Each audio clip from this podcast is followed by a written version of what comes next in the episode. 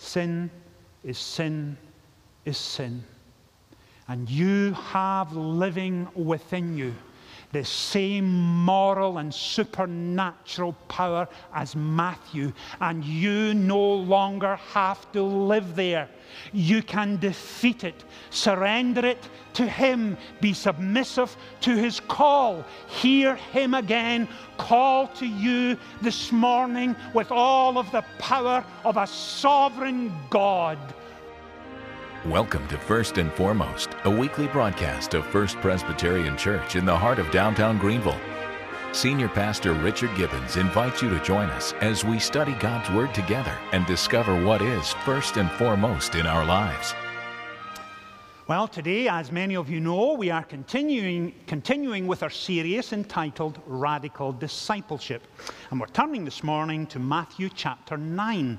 So if you have your Bible with you, Matthew chapter 9, as we read verses 9 to 13. And you'll find it on page 1509 of the Church Bible. Page 1509, Matthew chapter 9, beginning at verse 9. And Matthew writes these words As Jesus went on from here, he saw a man named Matthew sitting at the tax collector's booth. Follow me, he told him. And Matthew got up and followed him. While Jesus was having dinner at Matthew's house, many tax collectors and sinners came and ate with him and his disciples.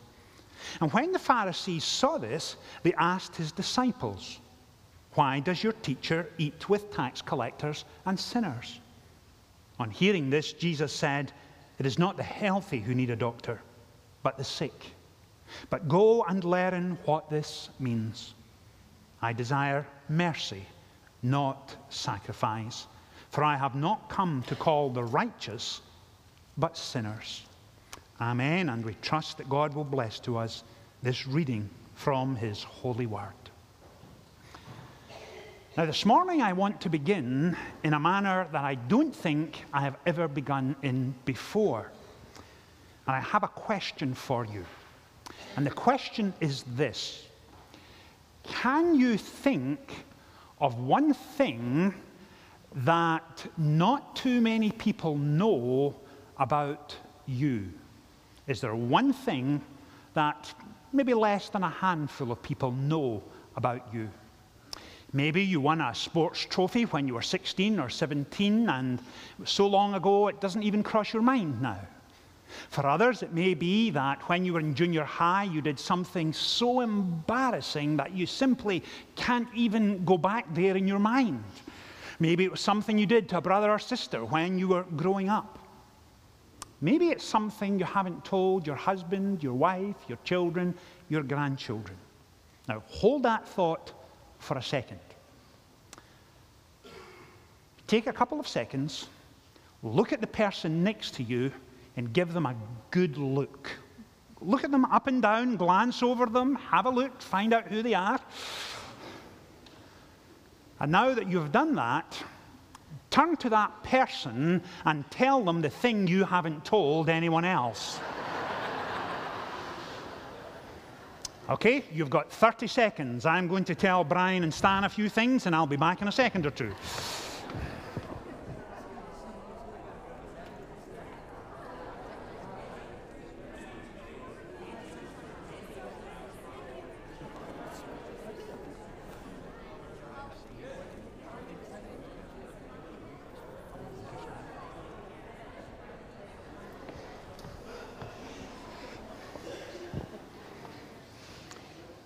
I have a few things I need to write down. Hold on.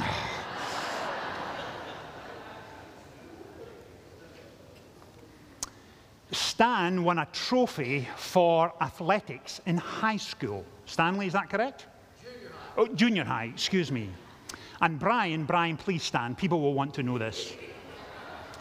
Brian was once a male model.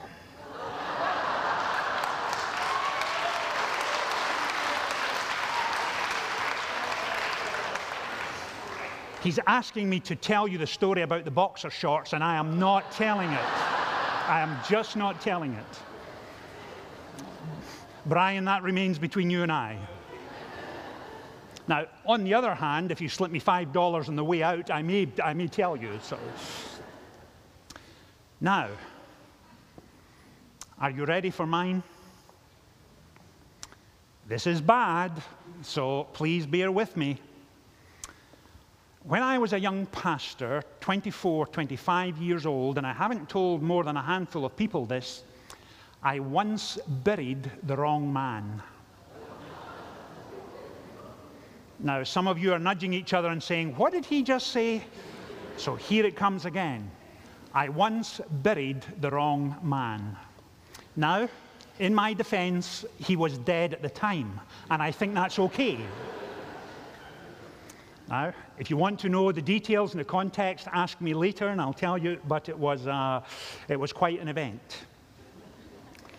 Now, my reason for beginning like that this morning is this that friendships grow when you meet someone, you have something in common, and then you start telling them a little about your life, and they tell you a little about theirs, and you get to know who you know and where you studied at college. You get to know do you have sports in common?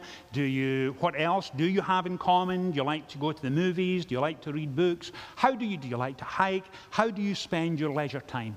And those relationships naturally grow and develop and go deeper and deeper once you get to a level of intimacy and understanding, and friendships are like that. And this morning, as we come to Matthew chapter 9, we are about to discover what Matthew discovered in Matthew chapter 9. And Matthew discovered a biblical principle that we will come back to again and again throughout our study this morning. And it's this that radical discipleship is birthed and then grows in a radical relationship. Now, let me say that again. Radical discipleship is birthed and then grows in a radical relationship. But the other thing you should be interested is this. It's one thing to know the gospel, but it's so helpful to know the man behind it. And that's why we're coming to Matthew chapter 9 this morning, because it focuses on Matthew. Matthew was, as you know, a tax collector. He lived in the town of Capernaum. The town of Capernaum sat at the side of the Sea of Galilee. Capernaum was a major route north. It had a Roman garrison. It was a major tax center. Uh, Peter several of the other early disciples lived in Capernaum, beside the Sea of Galilee, as you know, because they were fishermen, of course, and they wanted to live close to their work. And as a tax collector, Matthew would pay a franchise to the Roman authorities to be able to collect taxes in a given area. Sometimes it was done regionally, sometimes it was done in terms, uh, let me put it this way, what would be the best way? In terms of uh, employment. And by that I mean this, or topically. Matthew being at the center of a major route north, he would sit in his tax booth because his principal job was to levy taxes on import and export on stamps and packages and letters, and he had the right to put tax on whatever he felt was appropriate. And in order for Matthew to recover the money he paid out in franchise, he would, of course, then arbitrarily add on tax wherever he felt it was worth doing. And as a result, the Jewish community of his day utterly detested tax collectors. Now, why are you nodding and smiling? Because you are saying, well, the IRS is still like that today. Well, it wasn't, it's not quite like that. They absolutely were detested and marginalized. They were considered uh, vile. They were considered despicable, unprincipled scoundrels, and parasites. They were held in such contempt and disdain, they were not allowed to go to the synagogue on a Saturday morning or enter into the temple if they visited Jerusalem. Tax collectors really were marginalized and ostracized. Now, that tells you a little about the context of Matthew. Now, when Jesus comes to Matthew and says to him in chapter 9, excuse me, yes, chapter 9, verse 10, or verse 9 rather, he says, Follow me. The question in our minds is this What was it that was so utterly compelling in the words of Jesus, Follow me, that radically transformed Matthew? Now, the passage doesn't tell us this, so please forgive me for this. This is a preacher using his imagination, so please forgive me for that. Living in Capernaum, I suspect Matthew would have heard of this wandering, itinerant rabbi, Jesus of Nazareth. And the first time he heard the reports, I suspect Matthew would say, Yeah, okay, it's one of these religious kind of people, it's fine.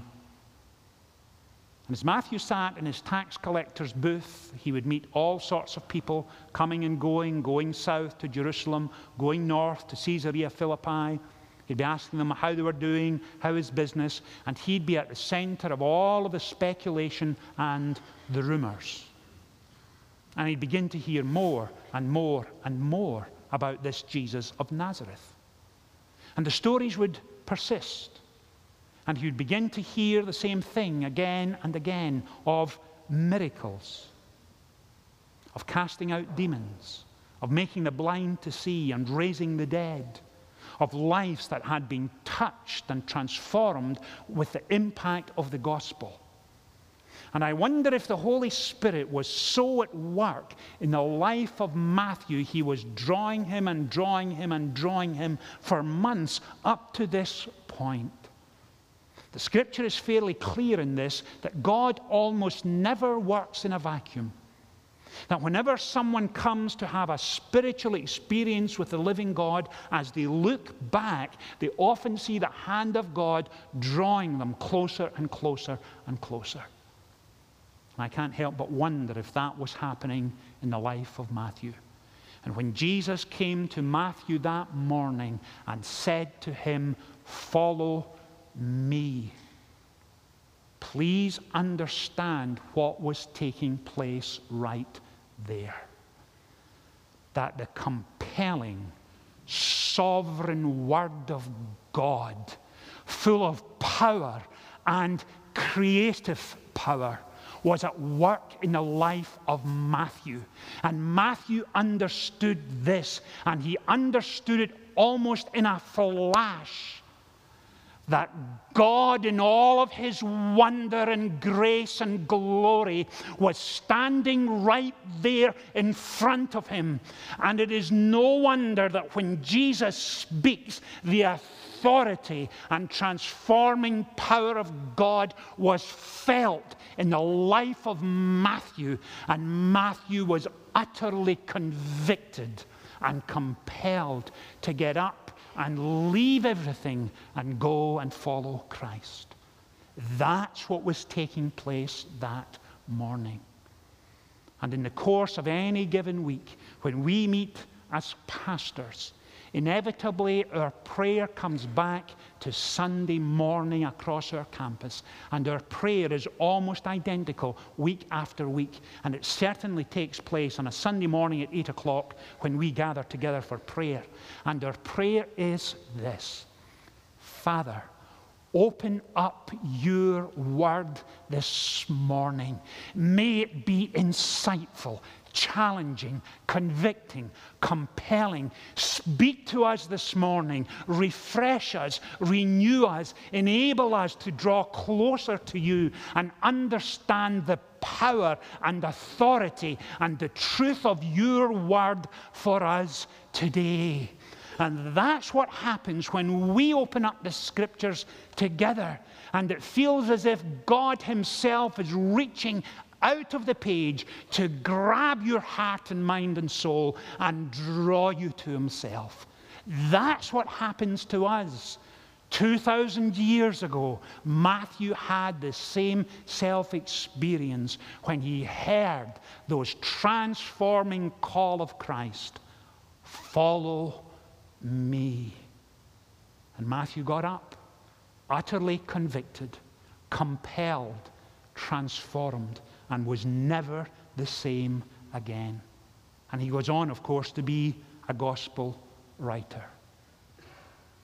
He was putting on paper what he had experienced that day. Now, notice what else happens. As the passage moves from verse 9 to verse 10, while Jesus was having dinner at Matthew's house, many tax collectors and sinners came and ate with him and his disciples. And when the Pharisees saw this, they asked his disciples, Why does your teacher eat with tax collectors and sinners? On hearing this, Jesus said, It is not the healthy who need a doctor, but the sick. But go and learn what this means. I desire mercy, not sacrifice, for I have not come to call the righteous, but the sinner. Now, pause for a second. And the question, at least in my mind, is what happened between earlier in the day when Matthew entered into a radical relationship with God. Between when that took place and that evening when Matthew had friends over for dinner. Now, understand the significance of what happened during those hours. If you are an engineer, the chances are a number of your friends are engineers. If you are a lawyer, a number of your friends will probably be lawyers. If you are a teacher, it is the same. If you're involved in retail or if you're involved in finance, the chances are many of your friends will come from those areas. And Matthew's immediate friends were tax collectors. And I imagine that afternoon into the early evening that Matthew spent his time going to his friends, those he knew best, and saying to them, Come over to my home this evening. I'm preparing a dinner. And I want you to meet a man who utterly transformed my life. You will never believe what you're about to hear. And I suspect his friends would look at Matthew and think, What on earth has happened to him? What is he going on about? And then Matthew would talk of this Jesus of Nazareth, and they would be shaking their heads, oh, and sighing and saying, Matthew, not you as well. We're hearing this from all over the place. And Matthew's saying, No, no, it's, it's not like that. You don't understand. Please come and listen.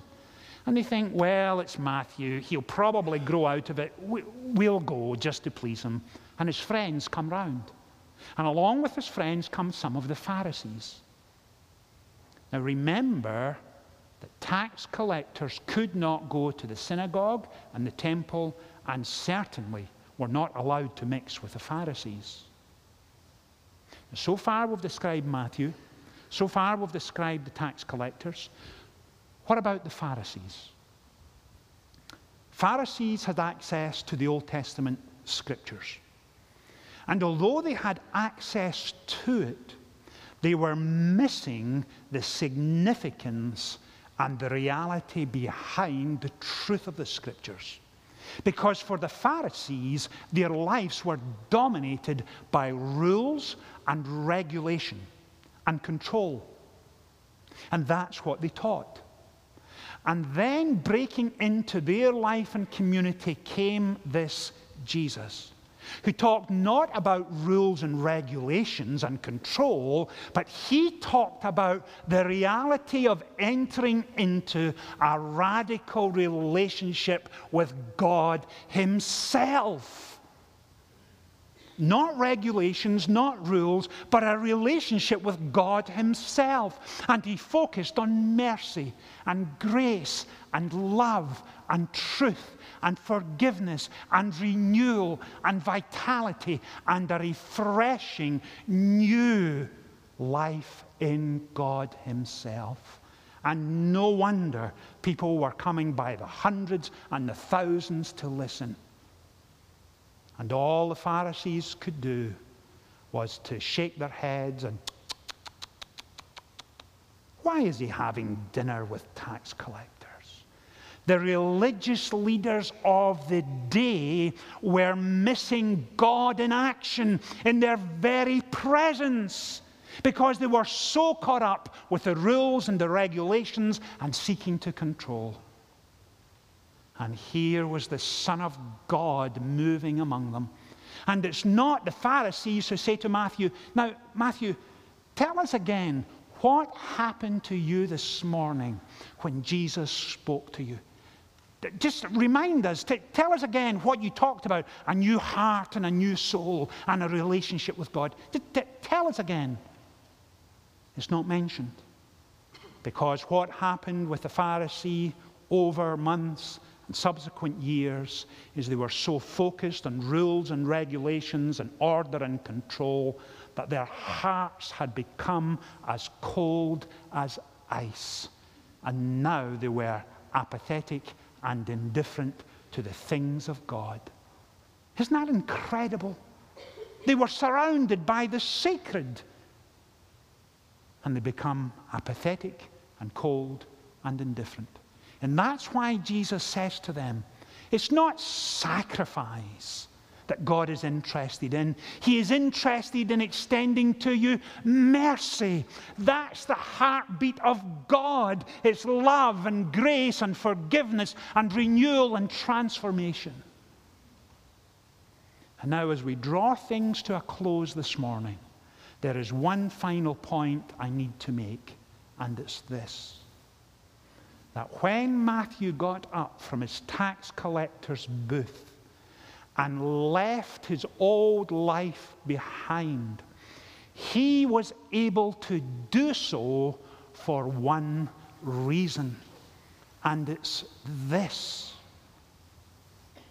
When Christ said to Matthew, Follow me, and he spoke as only God can speak and he spoke at a level that was sovereign and powerful and creative and transformative.